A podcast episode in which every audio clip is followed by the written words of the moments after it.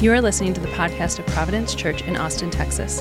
We hope this message raises your affections for Jesus and helps you live out the gospel in everyday life.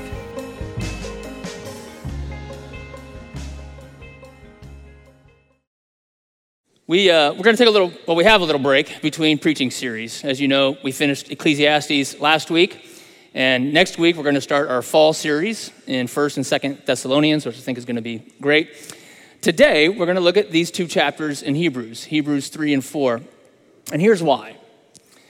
I think uh, most of us came in here today feeling kind of weary, as, as Todd mentioned. The last couple of years have worn us out in ways that we're aware of, but I think probably also in lots of ways that we underestimate.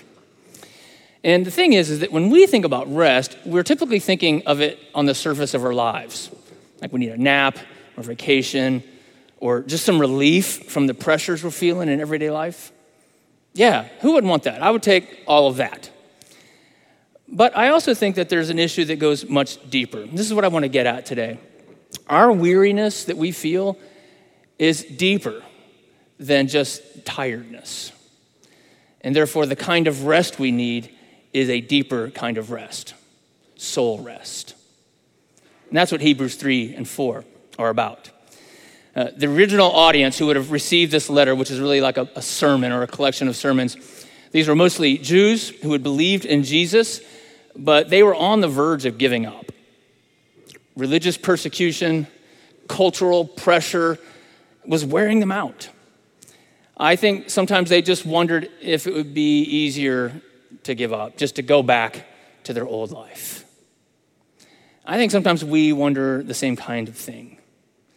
Maybe not if, we could go back to our old life, but maybe we just wish we could kind of have some a more comfortable version of Christianity than the Bible calls us to.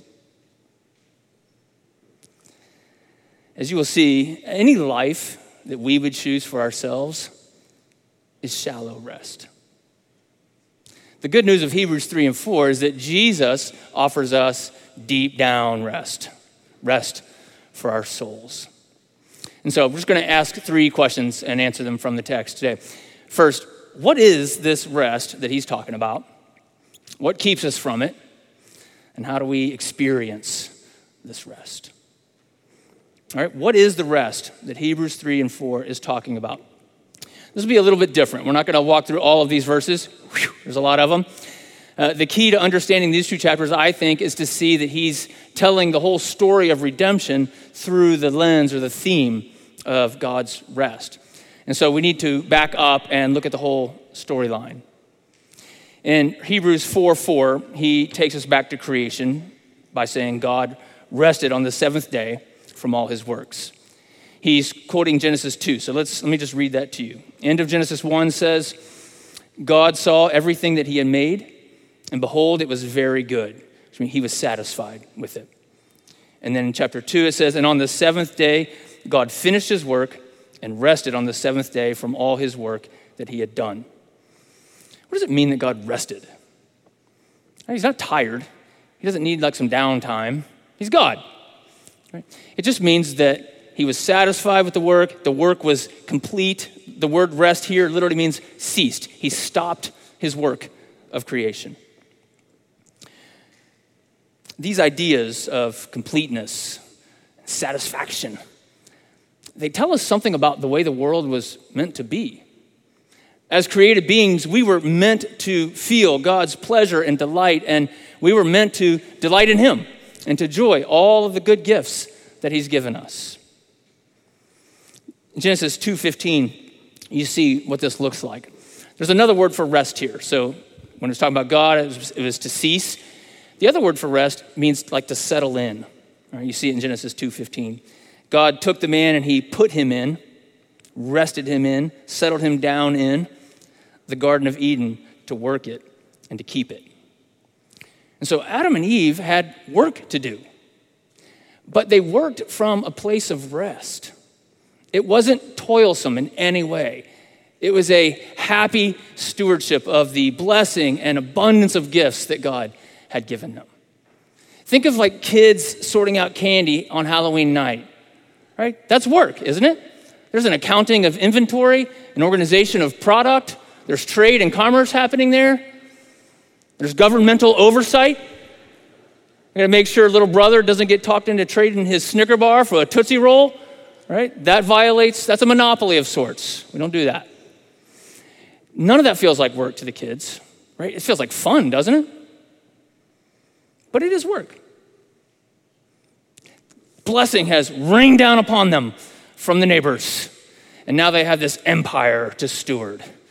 That was life in the garden.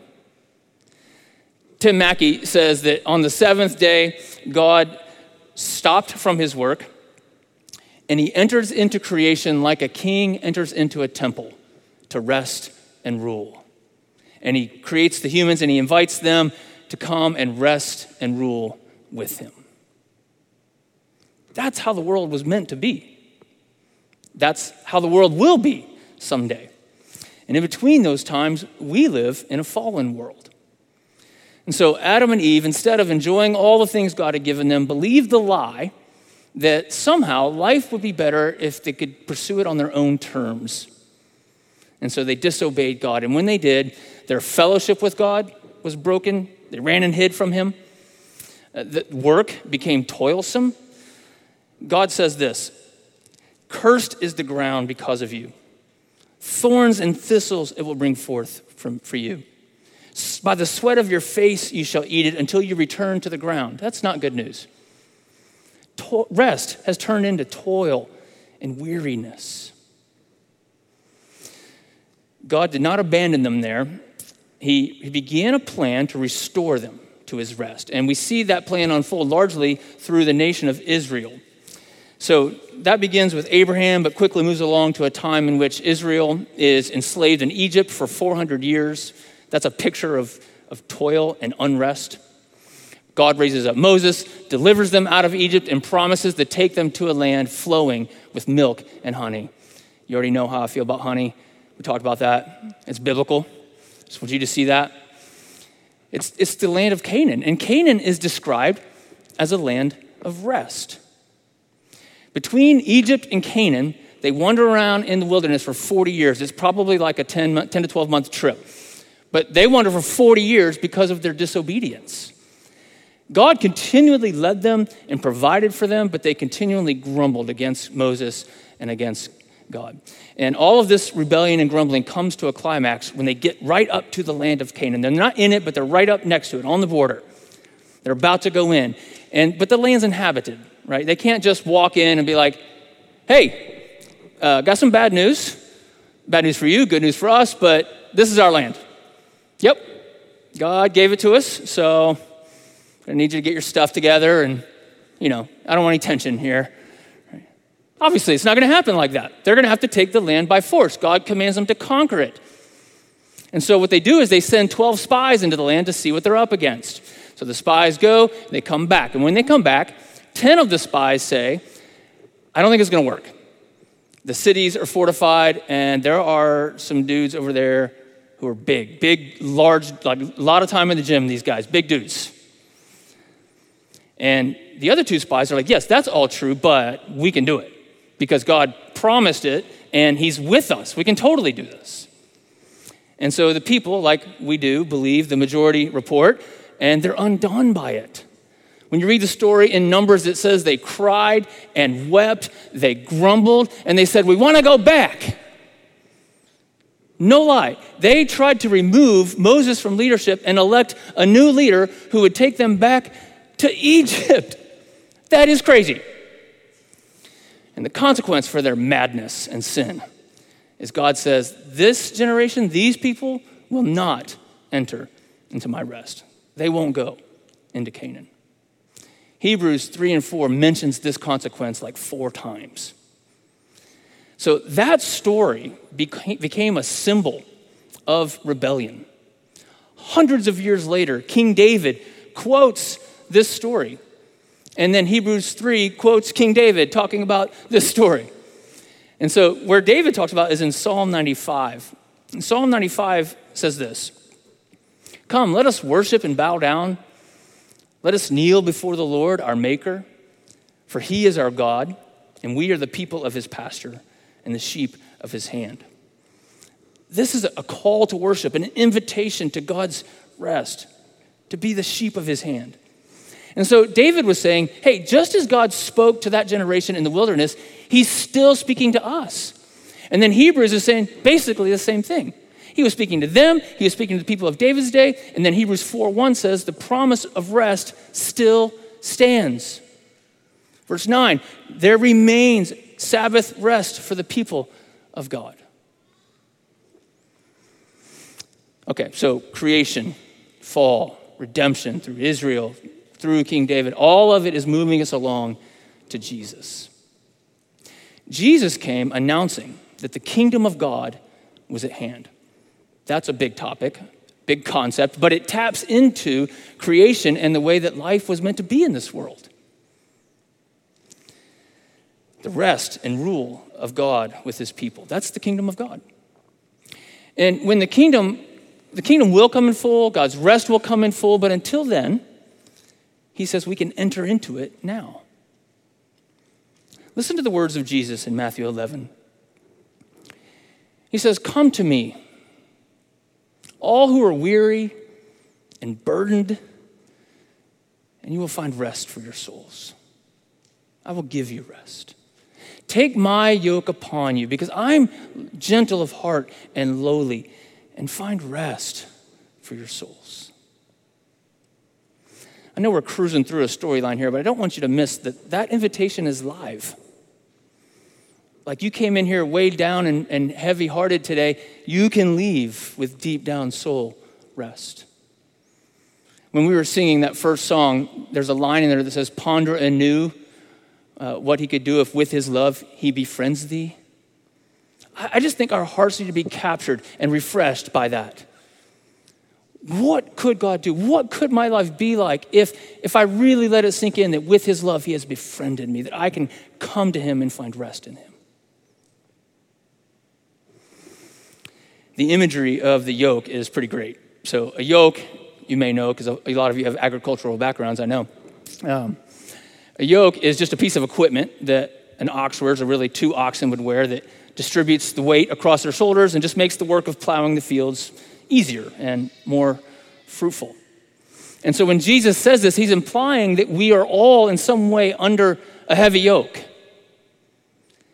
We have set out to build a life on our own terms, and in doing so, we've yoked ourselves up with something the love of money, the fear of man, the need for control, trying to be good enough, and we could just go on and on. And Jesus says, Yeah, that, that's how people live under the curse of sin, yoked up to all kinds of other stuff.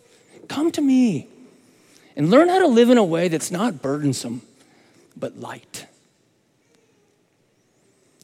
Do you see the connection to life in the Garden of Eden?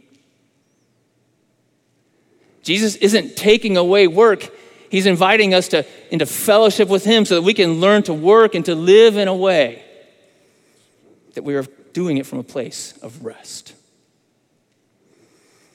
That's the rest Hebrews 3 and 4 is talking about. It involves a relationship with God in which we enjoy his favor, steward his good gifts. And all of that is possible only because of Jesus. If I had to boil it down just to one simple phrase, I would say that true rest, deep down soul rest, is being satisfied with God. Not someday, but right now in our everyday lives. So, what would keep us from that? Who wouldn't want to be satisfied with God? Why, why would we not enter into this rest? That's the second question.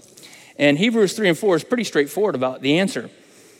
He says, What kept them and what keeps us from experiencing God's rest is unbelief. In the middle of chapter 3, he, this is where he quotes Psalm 95. It's about the rebellion in the wilderness.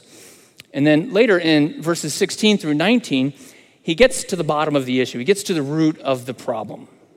And what he does is he asks three questions using the language of Psalm 95, and then he answers those questions in his own words. And I want you to look at it. Hebrews 3, verse 16. For who were those who heard and yet rebelled? Was it not all those who left Egypt led by Moses? And with whom was he provoked for 40 years? Was it not with those who sinned, whose bodies fell in the wilderness? And to whom did he swear that they would not enter his rest, but to those who were disobedient? All right, so you've got these three words rebelled, sinned, disobedient. And then in verse 19, he wraps it all up. He gets to the bottom of the matter. So we see that they were unable to enter because of unbelief. He's not talking about believing that God exists. Israel believed that God existed. How could they not? They had seen him at work for 40 years, up close and personal. That's not what he's talking about. So, what is he talking about? What is the nature of their unbelief? It was dissatisfaction with God and his ways, a refusal to believe that he was with them and that he was directing them through his word. And so they grumbled. They didn't want to have to depend on God all the time. They didn't they were afraid of what obeying God's commands would cost them. It, they seemed impossible. And so they grumbled. Now, it's easy for us to look back and be like, stupid Israel. But I think we need to realize that it's really difficult to detect unbelief in our own hearts. For starters, it, it grows over time, it doesn't happen all of a sudden. Think about the way a lake freezes, it doesn't happen like that. There are layers of cold and ice that set in. And in the same way, our hearts grow hard toward God over time through many little experiences of discontentment and disobedience. What makes it even more deceptive is that when we're talking about unbelief, we're not usually talking about belief at the level of like what we say. You know, like when we do the profession of faith, we all say that. We're actually talking about how we live our lives, what some call our functional beliefs. So, a simple example you can say you believe in prayer, you can know how to pray, you can tell somebody, I'll pray for you. You can do all of that and then actually not really pray that much. Why is that? Well, because our functional beliefs are that we're pretty self reliant and self concerned. And you might say, No, that, I don't think that's it for me. I think I'm just busy and forgetful.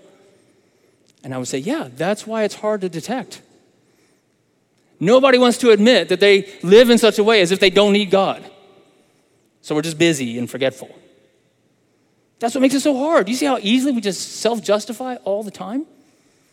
I think Israel had that same struggle. So we could illustrate this with almost any sort of belief or commitment that you have. The point is this there are gaps, big gaps sometimes, between what we say and how we live our lives.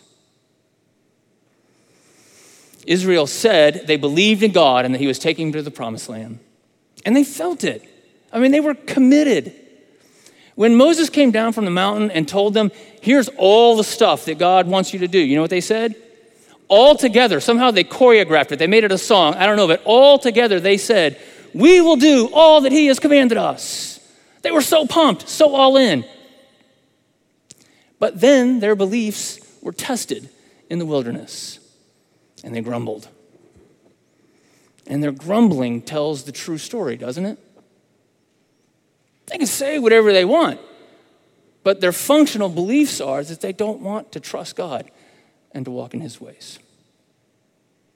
And over time, they drifted far from God. Chapter 3, verse 9 and 10. God says, They put me to the test and they saw my works for 40 years, but they always go astray in their hearts. They have not known my ways.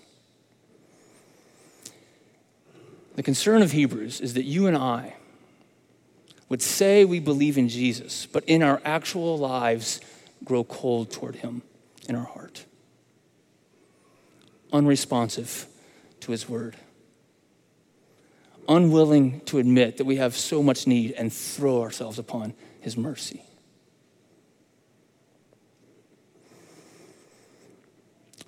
What does that have to do with rest? Good question. Good question. I think the gaps in our lives point to the reasons that we're so weary. if you think about it, the gaps represent all the ways that we're trying to build a life on our own terms instead of trusting God. Now, if rest is found in Christ, being satisfied with God, then any way that we try to build a life apart from God will always be not only unsatisfying, but incredibly wearisome. Your soul is meant to live in a state of harmony with God, with others, with creation itself. But instead, it's, it's always managing, trying to deal with this tension between what we say and what we, how we actually live, that disharmony. It's exhausting. And what I'm trying to say is, we'll never find rest until we're willing to admit that it's not just about our circumstances. I'm not just weary because things are crazy in the world. Jesus actually lived in some pretty crazy circumstances. From the moment of his birth until his death, he was wanted dead. That's stressful, I think. You're like, well, that's Jesus. Yes, exactly. Peter says he lived a life so that we would follow in his steps. He shows us that there's a way to live from a place of rest in the midst of a chaotic world. And we'll never get there if we just keep blaming our weariness on our circumstances. We've got to admit that our weariness has something to do with our hearts, with unbelief. We don't just need a vacation, although I'll take a vacation. We need rest for our souls. How do we get it? How can we experience that? Well, verses 12 through 14 give us some application. It seems random at first, but then you can see why he's given it to us. Look what he says, verse 12, chapter 3. Take care, brothers, lest there be any of you in an evil, unbelieving heart, leading you to fall away from the living God. But exhort one another every day, as long as it's called today, that none of you may be hardened by the deceitfulness of sin. It's so hard to see the gaps in our own lives, isn't it? You know who can see them? Your friends. Like, man, it is so obvious to them. I can't tell you how many times Debbie has said to me, pointed out something in my life, and my immediate response was like, What? No, I'm not like that. And we'll argue about it for a little bit, and eventually her trump card is like, Well, why don't you just call Kendall and ask him? And so I'll call Kendall or I'll see him in the office, like, hey, Debbie said I'm like this. But I mean, like, what do you? And he's like, yep, definitely. That's exactly how you are. It's like, I can't, that's it. I have to concede at that point, right? I can't see, and it goes both ways. It's not just bad stuff. A lot of the good things that I know about myself, I only know because my friends have encouraged them in me. And so we need community, friends who exhort and encourage one another. That's what he's saying. That's why our mission statement as a church is to help each other believe and apply the gospel in every area of life. We mean that. That's what our whole structure is for gospel communities. We want that to happen on the ground.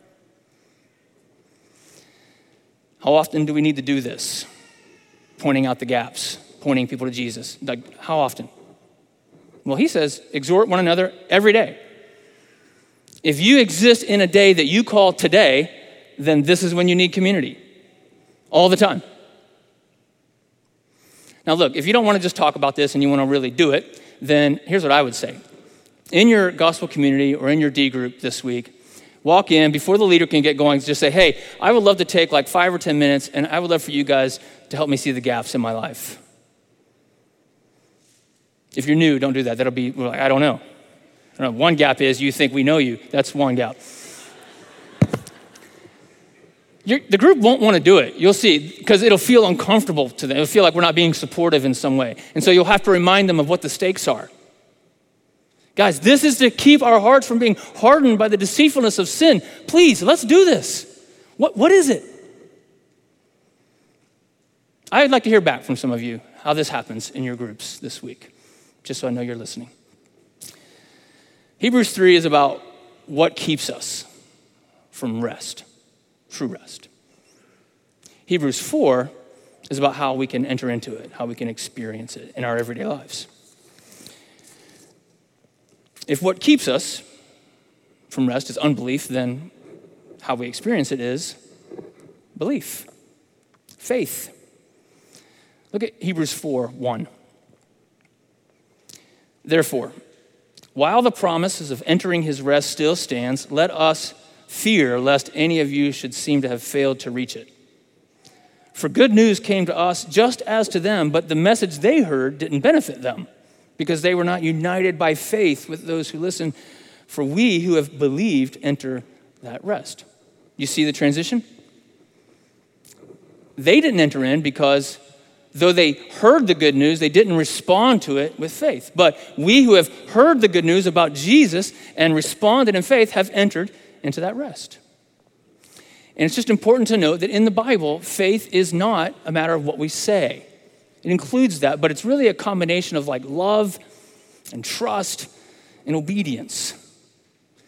And so, if you want to enter into God's rest, you want to experience true rest, then my advice is that you do whatever stirs your affections for Jesus. Whatever compels you to walk in his ways, whatever that, do put that stuff at the center of your life if you want to have real rest. Chapter 4 ends with a final warning and a final word of encouragement. The warning is about being exposed, and the encouragement is about being covered. We'll end with, with these. Verse 11 is the warning. Let's read it. Let us therefore strive to enter that rest, so that no one may fall by the same sort of disobedience. For the word of God is living and active, sharper than any two edged sword, piercing the division of soul and of spirit, of joints and of marrow, and discerning the thoughts and intentions of the heart. And no creature is hidden from his sight but all are naked and exposed to the eyes of him to whom we must give an account. You hear the Genesis language? Adam and Eve's eyes were open, they knew they were naked, they ran and hid, but, but there was nowhere to hide because all creatures are seen by God. These verses say that God's word exposes, can, can, can show us the gaps in our lives. His word is like a surgeon's scalpel, it cuts us open dividing joint and marrow. It lays us bare. God sees everything about you. God knows you better than you know yourself. That's scary, isn't it? To be laid bare. I mean, nobody, if you were naked right now, you would feel it. You know, you'd be scared, nervous, something. These verses are saying that God has, has so opened us up, laid us bare that we have no hope of standing on our own. These are verses about judgment. The word exposed is the same word that, like, uh, it would be used for a soldier when he would stretch back the neck of his enemy and cut his throat. That's why you get that double edged sword imagery in there. That's, that's our plight before God. We should be cut off. God's word judges and destroys those who turn against him. That's what he's saying. And so you have God's wrath or God's rest. Those are the options. And so that's why the author is so urgently pleading that we hold fast to Jesus. Look at verse 14. This is the encouragement. Since then, we have a great high priest who has passed through the heavens, Jesus, the Son of God. Let us hold fast our confession. The priest brings people near to God. And so to give up on Jesus would be to, would be to be cut off from God's presence. But to believe in Jesus would be to be covered by his righteousness. For we do not have a high priest who is unable to sympathize with our weakness, but one who in every respect has been tempted as we are, yet without sin. So Jesus is transcendent. He passed through the heavens, but he is also approachable. He sympathizes with our weakness so we can come to him. Verse 16 let us then, with confidence, draw near to the throne of grace that we may receive mercy and find grace to help in time of need. And this is how we experience true rest. We trust in the finished work of Jesus on our behalf. We draw near to God with confidence. We receive from Him mercy and grace to help in our time of need. wrath or rest. We deserve wrath, but because of Jesus, we can have rest. We deserve to be cut off, but instead, He was cut off in our place. When Jesus was hung up on the cross, He was naked, exposed, utterly laid bare, cast into cosmic unrest. What's that about? It's about the Son of God taking the wrath of God upon Himself that we deserve because of our sin. And because he does that, we can have his righteousness, his life, his rest. When he had breathed his last on the cross, he said, It is finished. The work is complete. And he entered into his rest. And soon he will return, and our rest will be made full. Until then, we live by faith. We come here, we come around the Lord's table, we encourage one another, we remember what He's done, and we put our hope in Him. Let's pray.